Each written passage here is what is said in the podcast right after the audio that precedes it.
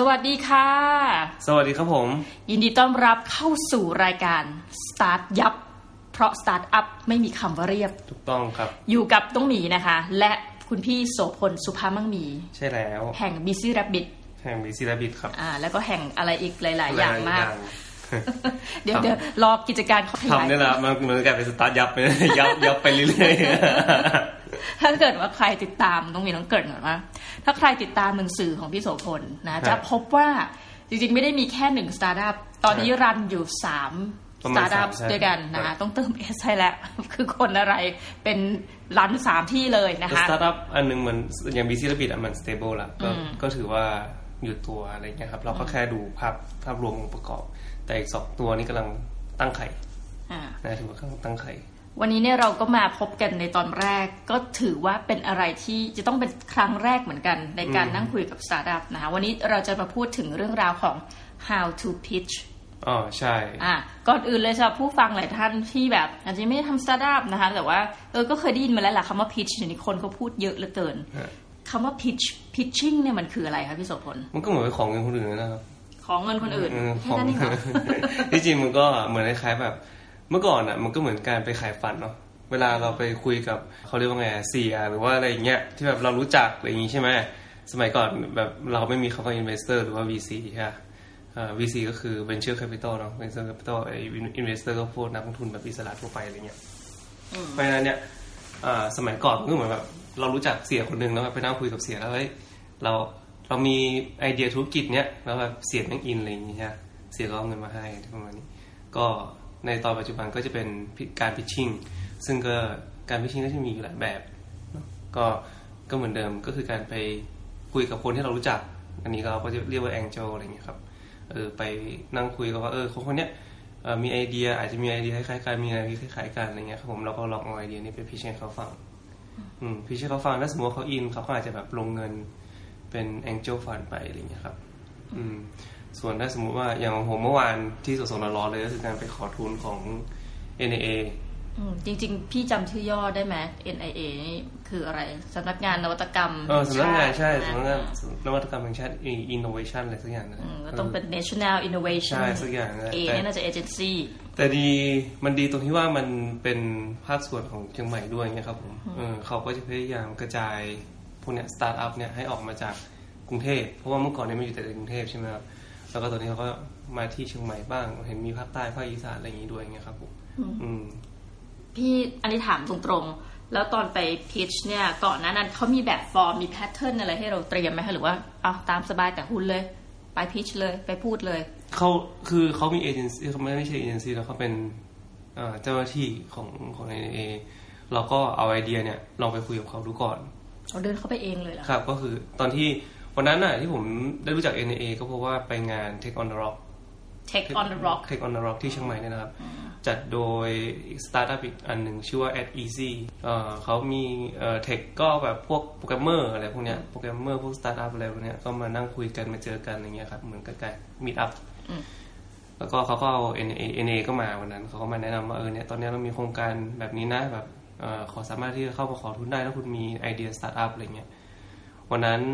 ไปในนามของไฟเดอร์ไฟเดอร์คือบริษัทอีกสตาร์ทอัพอีกอันหนึงที่ผมทำอ๋อไปอ๋อไปในนามอ๋อลืมไปลืมไปไปนามใช่มีมีหลายบริษัทงงไปหมดไปในอะนามของบริษัทของไฟเดอร์ตอนนั้นเนี่ยไปกับเพื่อนสองสองคน แล้วก็ไปไปเจอ NIA อะไรเงี้ยครับ เพื่อนคนเพื่อนคนหนึ่งที่ดูไฟเดอร์อยู่เขาก็บอกเออเนี่ยสนใจอยากจะลองไปลองไป pitch ดู ส่วนของ h e l b เนี่ยครับ h e l b ที่ผมทำอยู่อีกอันหนึ่งเนี่ยก็ผมก็ดูอยู่แล้วก็ผมรู้สึกว่าเออเนี่ยโครงการนี้ก็สามารถที่จะเข้า NA ได้ ก็เลยไปคุยกับ เขาอีกอีกด้านหนึ่งเหมือนกันอะไรเงี้ยครับผมอืม แล้วก็เป็นจุดเริ่มนั้นช่วงประมาณสิงหากันยาเนี่ยแหละครับอืมคือเอาห้องจริงแล้วถ้าฟังพี่โสพลก็คือว่าเป็นคนค้นหาโอกาสอะคือถ้าเราไม่ไปอยู่ณบังเอิญณจุดนั้นนะเราอาจจะไม่เคยได้ยินเรื่องของการขอทุนอ่าใช่จากภาครัฐมาก่อนจริงๆเนาะครับจริงๆเพราะว่าผมบอกเขาเลยบอกว่าเนี่ยถ้าถ้าผมไม่มางานเนี่ยผมก็ไม่รู้ จริง ๆ แล้วก็ถึงแม้ว่าเขาจะแบบ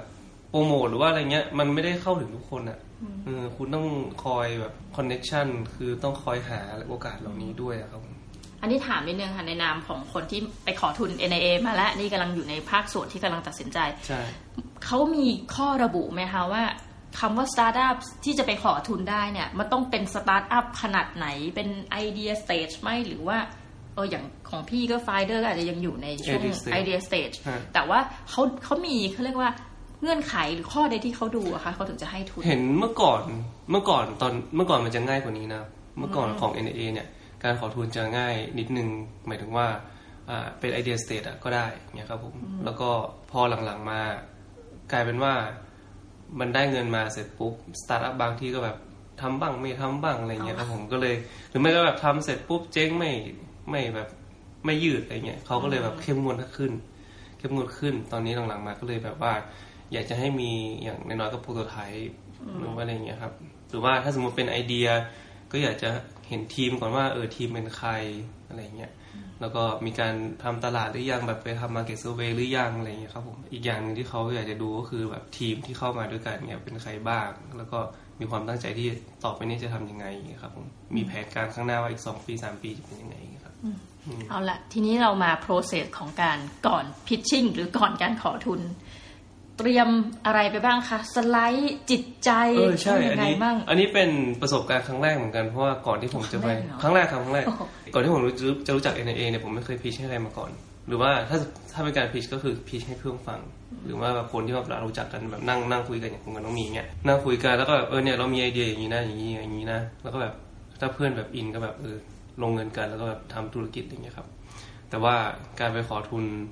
ไอเอ็นเอเนี่ยมันต้องเป็นทางการนิดนึง ต้องการมีการเตรียมสไลด์ มีการเตรียมคำพูด มีการจำกัดเวลาอะไรเงี้ยครับ คือผมมันเป็นอะไรที่ค่อนข้างที่จะสนุกนะ แล้วก็ท้าทายด้วยครับผม เออ มันเหมือน อย่างเมื่อก่อนเนี่ย เรามีเวลานั่งคุยกับเพื่อนใช่ไหมเราแบบเรากินเวลาได้เรา เออ แบบนั่งคุยกันไป เออ มีไอเดียก็โยนกันไปโยนกันมาอย่างเงี้ย แต่ว่าพอการไปพิชชิ่งอย่างเงี้ย เรามีเวลาจำกัด อย่างเช่นมีเวลาห้านาทีเงี้ย เราต้องเอาให้อยู่ เราต้องบอกให้ได้ว่าปัญหาของเรา ปัญหาที่ตอนเนี้ยเรามีคืออะไร ปัญหาที่เราอยากจะแก้คืออะไร ที่ปัญหาที่ลูกค้ามีคืออะไร ปัญหาที่เราอยากจะแก้คืออะไร แล้วทำไมโซลูชันของเราอะถึงจะมาช่วยทำให้ชีวิตของคนเหล่านี้ดีขึ้นอะไรเงี้ยครับผมเออต้องเอาให้อยู่แล้วก็ทำแถมไม่พอพอบอกตรงนี้เสร็จปุ๊บต้องบอกว่าวิธีการเติบโตของเราอะเราจะทำยังไงสเกลไปยังไงเอออะไรเงี้ยครับ ตัวเลขก็สำคัญ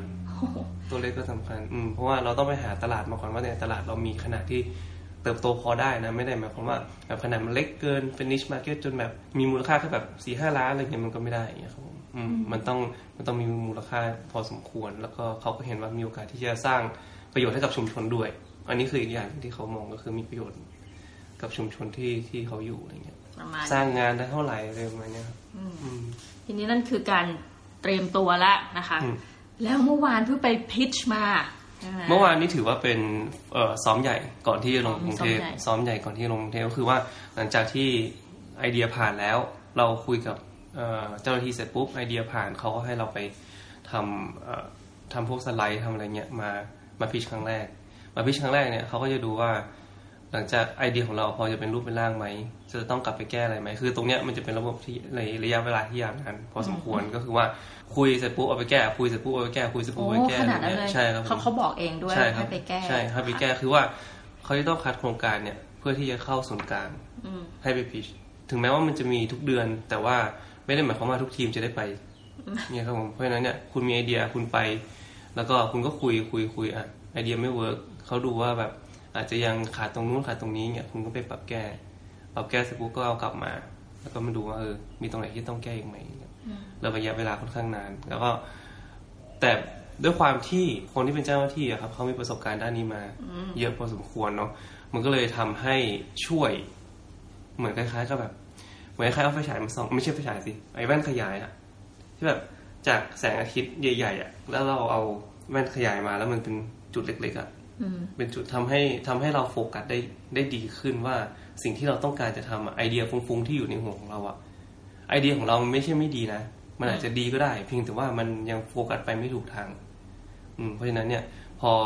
เราได้คุยกับเจ้าหน้าที่ หรือว่าเราได้คุยกับคนที่แบบมีประสบการณ์มามากกว่าเราเนี่ยเราก็จะแบบสามารถที่จะโฟกัสได้มากขึ้น แล้วเราก็เห็นว่าเออตรงนี้คือสิ่งที่เราอยากจะทำจริงๆ ไม่ใช่แค่แบบว่าไอเดียฟุ้งๆที่อยู่ในหัวแบบภาพ ส่วนใหญ่แล้วคนจะมีภาพเอ็นเกมไง แบบว่ามีทานอสแบบอยากคือแบบกูอยากจะครองโลกอะไรเงี้ย คือกูอยากจะครองโลกแต่ว่า คุณยังไม่รู้เลยว่าคุณจะจะครองเมืองเล็ก ๆ ได้ยังไงอย่างเงี้ยครับผมอืมเพราะฉะนั้นเนี่ยการที่แบบไปเจอคนที่แบบมีประสบการณ์มากกว่าเนี่ยเขาก็จะบอกว่าแต่ละก้าวอะก้าวต่อไปอะควรจะทำยังไง อย่างเงี้ยครับผมอืมนั่นก็เป็นเรื่องราวของการพิชชิ่งนะคะ ซึ่งจะต้องรอเข้ารอบถัดๆไปอีกเนาะใช่ครับก็คือว่าตอนนี้ถ้าสมมติว่า ตอนเนี้ยของเชียงใหม่อะโอเคละแล้วก็ถ้าสมมติเข้าบอร์ดที่กรุงเทพเสร็จ ถ้าพีชผ่านก็ก็จะได้ทุน แค่มันก็แสดงว่ามีประมาณสองรอบหลักคือก่อนที่จะเข้าอ่าคือเข้านั่นคือก่อนที่จะเข้าวงการเนี่ยกระบวนการมันเข้าวงการตอนที่จะเข้าวงการเนี่ยมันค่อนข้างที่จะยาวอืมมันค่อนข้างที่จะยาวเพราะฉะนั้นเนี่ยมันก็แล้วแต่ว่าคุณคิดมาได้เยอะขนาดไหนแล้วอะไรเงี้ยครับเออถ้าสมมติว่าคุณคิดมาได้ระดับหนึ่งแล้ว ก็อาจจะใช้เวลาประมาณสามสี่เดือนเข้าไปๆอืมอืมแต่ว่าถ้าสมมติแบบบางคนมีแค่ไอเดียมาเลยแบบลอยๆอะไรเงี้ยเช่นอยากจะขยายสาขาร้านอาหารเนี้ย ยะยาวเลยอะไรเขาก็บอกอ๋ออ๋อโอเค แล้วก็กลับไปคิดว่าใหม่แล้วก็คงแบบอันนี้สงสัยยกตัวอย่างเหตุการณ์จริงแง่เลยมันมีครับมันมีเขาก็เขาก็เล่าให้ฟังหมายถึงว่าแบบบางคนก็มาขอทุน คือคนไม่เข้าใจว่าการขอทุนคืออะไร คนเข้าใจว่าการขอทุนคือแบบขอเงินเพื่อที่จะพัฒนาธุรกิจที่ตัวเองมีอยู่แล้ว แต่แต่มันเป็นแต่อันมันเป็นอินโนเวชันเนาะมันเป็นทุนอินโนเวชันคือการพัฒนาเพื่อที่จะสร้างนวัตกรรมใหม่ๆ ให้กับสังคมที่เราจะมีอยู่อะไรเงี้ยคำนี้ยากมากเลยสำหรับน้องหมีนะในแง่ว่าเอ๊ะอะไรมันคือ นวัตกรรมใหม่นะสิ่งหนึ่งมันก็คงเหมือนนะครับกับแบบเอาเทคโนโลยีมาปรับใช้ให้ชีวิตดีขึ้นฮะที่ที่ยังไม่เคยมี ก็ทำให้ชีวิตสะดวกสบายขึ้นอะไรเงี้ยแล้วก็ทำให้คุณภาพชีวิตของของเราอะดีขึ้นกว่าแต่ก่อน แต่จะบอกว่าตอนตอนพีชอะอย่างหนึ่งที่ต้องเข้าใจก็คือว่าคนที่ฟังอะอย่างทุกคนก็คือคน ต้องเข้าใจว่าเขาอะอยากจะได้อะไร อยากจะรู้อะไรเกี่ยวกับบิสเนสของเรา แล้วก็เขาไม่ได้มาเพื่อที่จะแบบทำร้ายคุณหรือว่าอะไรเงี้ยครับ บางคนก็อย่างผมมาตอนแรกผมก็กลัวนะ คือตอนขึ้นไปพิชตอนนั้นเป็นภาษาอังกฤษด้วยๆฮ่าแต่แต่ภาษาอังกฤษอะไม่ได้กลัว แต่ว่าผมขึ้นไปแล้วก็คนที่มาฟังอะเป็นกลุ่มของนักลงทุนแบบขนาดใหญ่เลยอย่างเช่นแบบ พวกปตท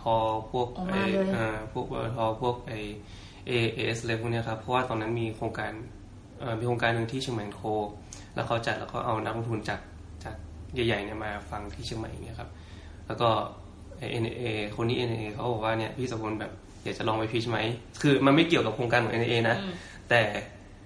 มันมีโอกาสเนี่ย opportunity เนี่ยเข้ามา ถ้าพี่อยากจะลองแบบฝึก pitch อะไรเงี้ยอืมอืมพี่ไปได้อะไรเงี้ย อืม แล้วผมก็ไป แล้วเป็นไงบ้าง สนุกครับอ๋อสนุกแล้วก็มีการเกิดคำถามมากมายว่าแบบเออเนี่ย ถ้าสมมติว่าทำธุรกิจแบบนี้ จะเป็นยังไงเราจะไปหา supply ที่ไหนคือแบบเขาก็สนใจ เพียงแต่ว่าอ่าเราอยู่ใน stage ที่ค่อนข้างที่จะเล็ก แล้วก็เขาจะลงได้แบบอย่างอย่างต่ำสุดอะยี่สิบล้าน โอเค เออโอ้โหแล้วแบบผมขอไปแค่ล้านเดียวอะไรเงี้ยเขาบอกมันมันน้อยไปมันเล็กไปสำหรับพวกเขาอะไรเงี้ย อืมเพราะฉะนั้นเนี่ยก็เลยแบบก็ได้นั่งคุยกัน แล้วก็ไปแลกเปลี่ยนไอเดียกับคนที่เป็นนักลงทุนจริงๆอะไรเงี้ยครับผมเออมันทำให้เราได้เห็นหลาย ๆ มุมมองอ่าแต่ก็ จุดนั้นเนี่ยก็ทำให้เราได้ connection มา แล้วก็ไปอ่าไปได้ทุนมาอีก angel มาอีกอะไรเงี้ยครับผมอืมถือว่าเป็นอะไรที่แหมฟังแล้วฟังแล้วจบดีนะคะสำหรับฟังแล้วจบดีครับ startup ผมว่าสสนุกครับผมสนุกผมว่ามันมันทำให้เราได้เรียนรู้แล้วก็เติบโต การพิชชิ่งทำให้เราอุดช่องโหว่ที่เรามีเยอะขึ้น มีอะไรที่อยากจะบอกกับบรรดาคนทำสตาร์ทอัพไหมคะ ในเรื่องของการพิชชิ่งแล้วก็ความกลัวที่จะขึ้นไปพิชชิ่ง ไม่ต้องกลัวครับ ยังไงก็โดนตกโอเค ไม่ต้องกลัวคือเราอย่าเราอย่าไปคิดว่าเราล้มเหลวหรือพ่ายแพ้ในการที่แบบไม่ได้เงินหรือว่าอะไรเงี้ยแต่เราต้องคิดว่าเราได้เรียนรู้อะไรจากประสบการณ์นั้นมากกว่า คือผมไปผมเจอคำถามมากมาย บางคำถามผมก็ตอบได้ บางคำถามผมก็ตอบไม่ได้ อันไหนที่เราตอบไม่ได้เราก็รู้แล้วว่าอะ อันเนี้ยคือสิ่งที่เรายังอ่อนแอ อันนี้คือสิ่งที่เรายังไม่สามารถที่จะตอบได้ในเวลานี้ทำไมเราถึงตอบไม่ได้ เราก็ต้องกลับไปหาคำตอบว่าเออเนี่ย เป็นเพราะแบบนี้แบบนี้นะทำไม business model ที่เราคิดขึ้นมาเนี่ย มันยังมันยังอ่อนอยู่ มันยังไปต่อไม่ได้อย่างเงี้ยครับ เราก็ต้องกลับไปคิดมาใหม่สำหรับวันนี้ต้องขอขอบพระคุณพี่โสพลมาก ๆนะคะ เอาจริงทั้งพี่โสพลทั้งนุ่มหมีต้องขอขอบพระคุณท่านผู้ฟังด้วยนะที่ใช่อยู่ครับกันในรายการของเรานะคะกับ Start ยับ Start ยับ Start up ไม่มีคำว่าเรียบนะคะใช่ครับตอนต่อไปพี่โสพลจะพาเรื่องเราไปเจอกับเรื่องราวอะไรเนี่ย เดี๋ยวมาติดตามกันนะคะสำหรับวันนี้ขอบคุณมากค่ะ สวัสดีค่ะ สวัสดีครับผม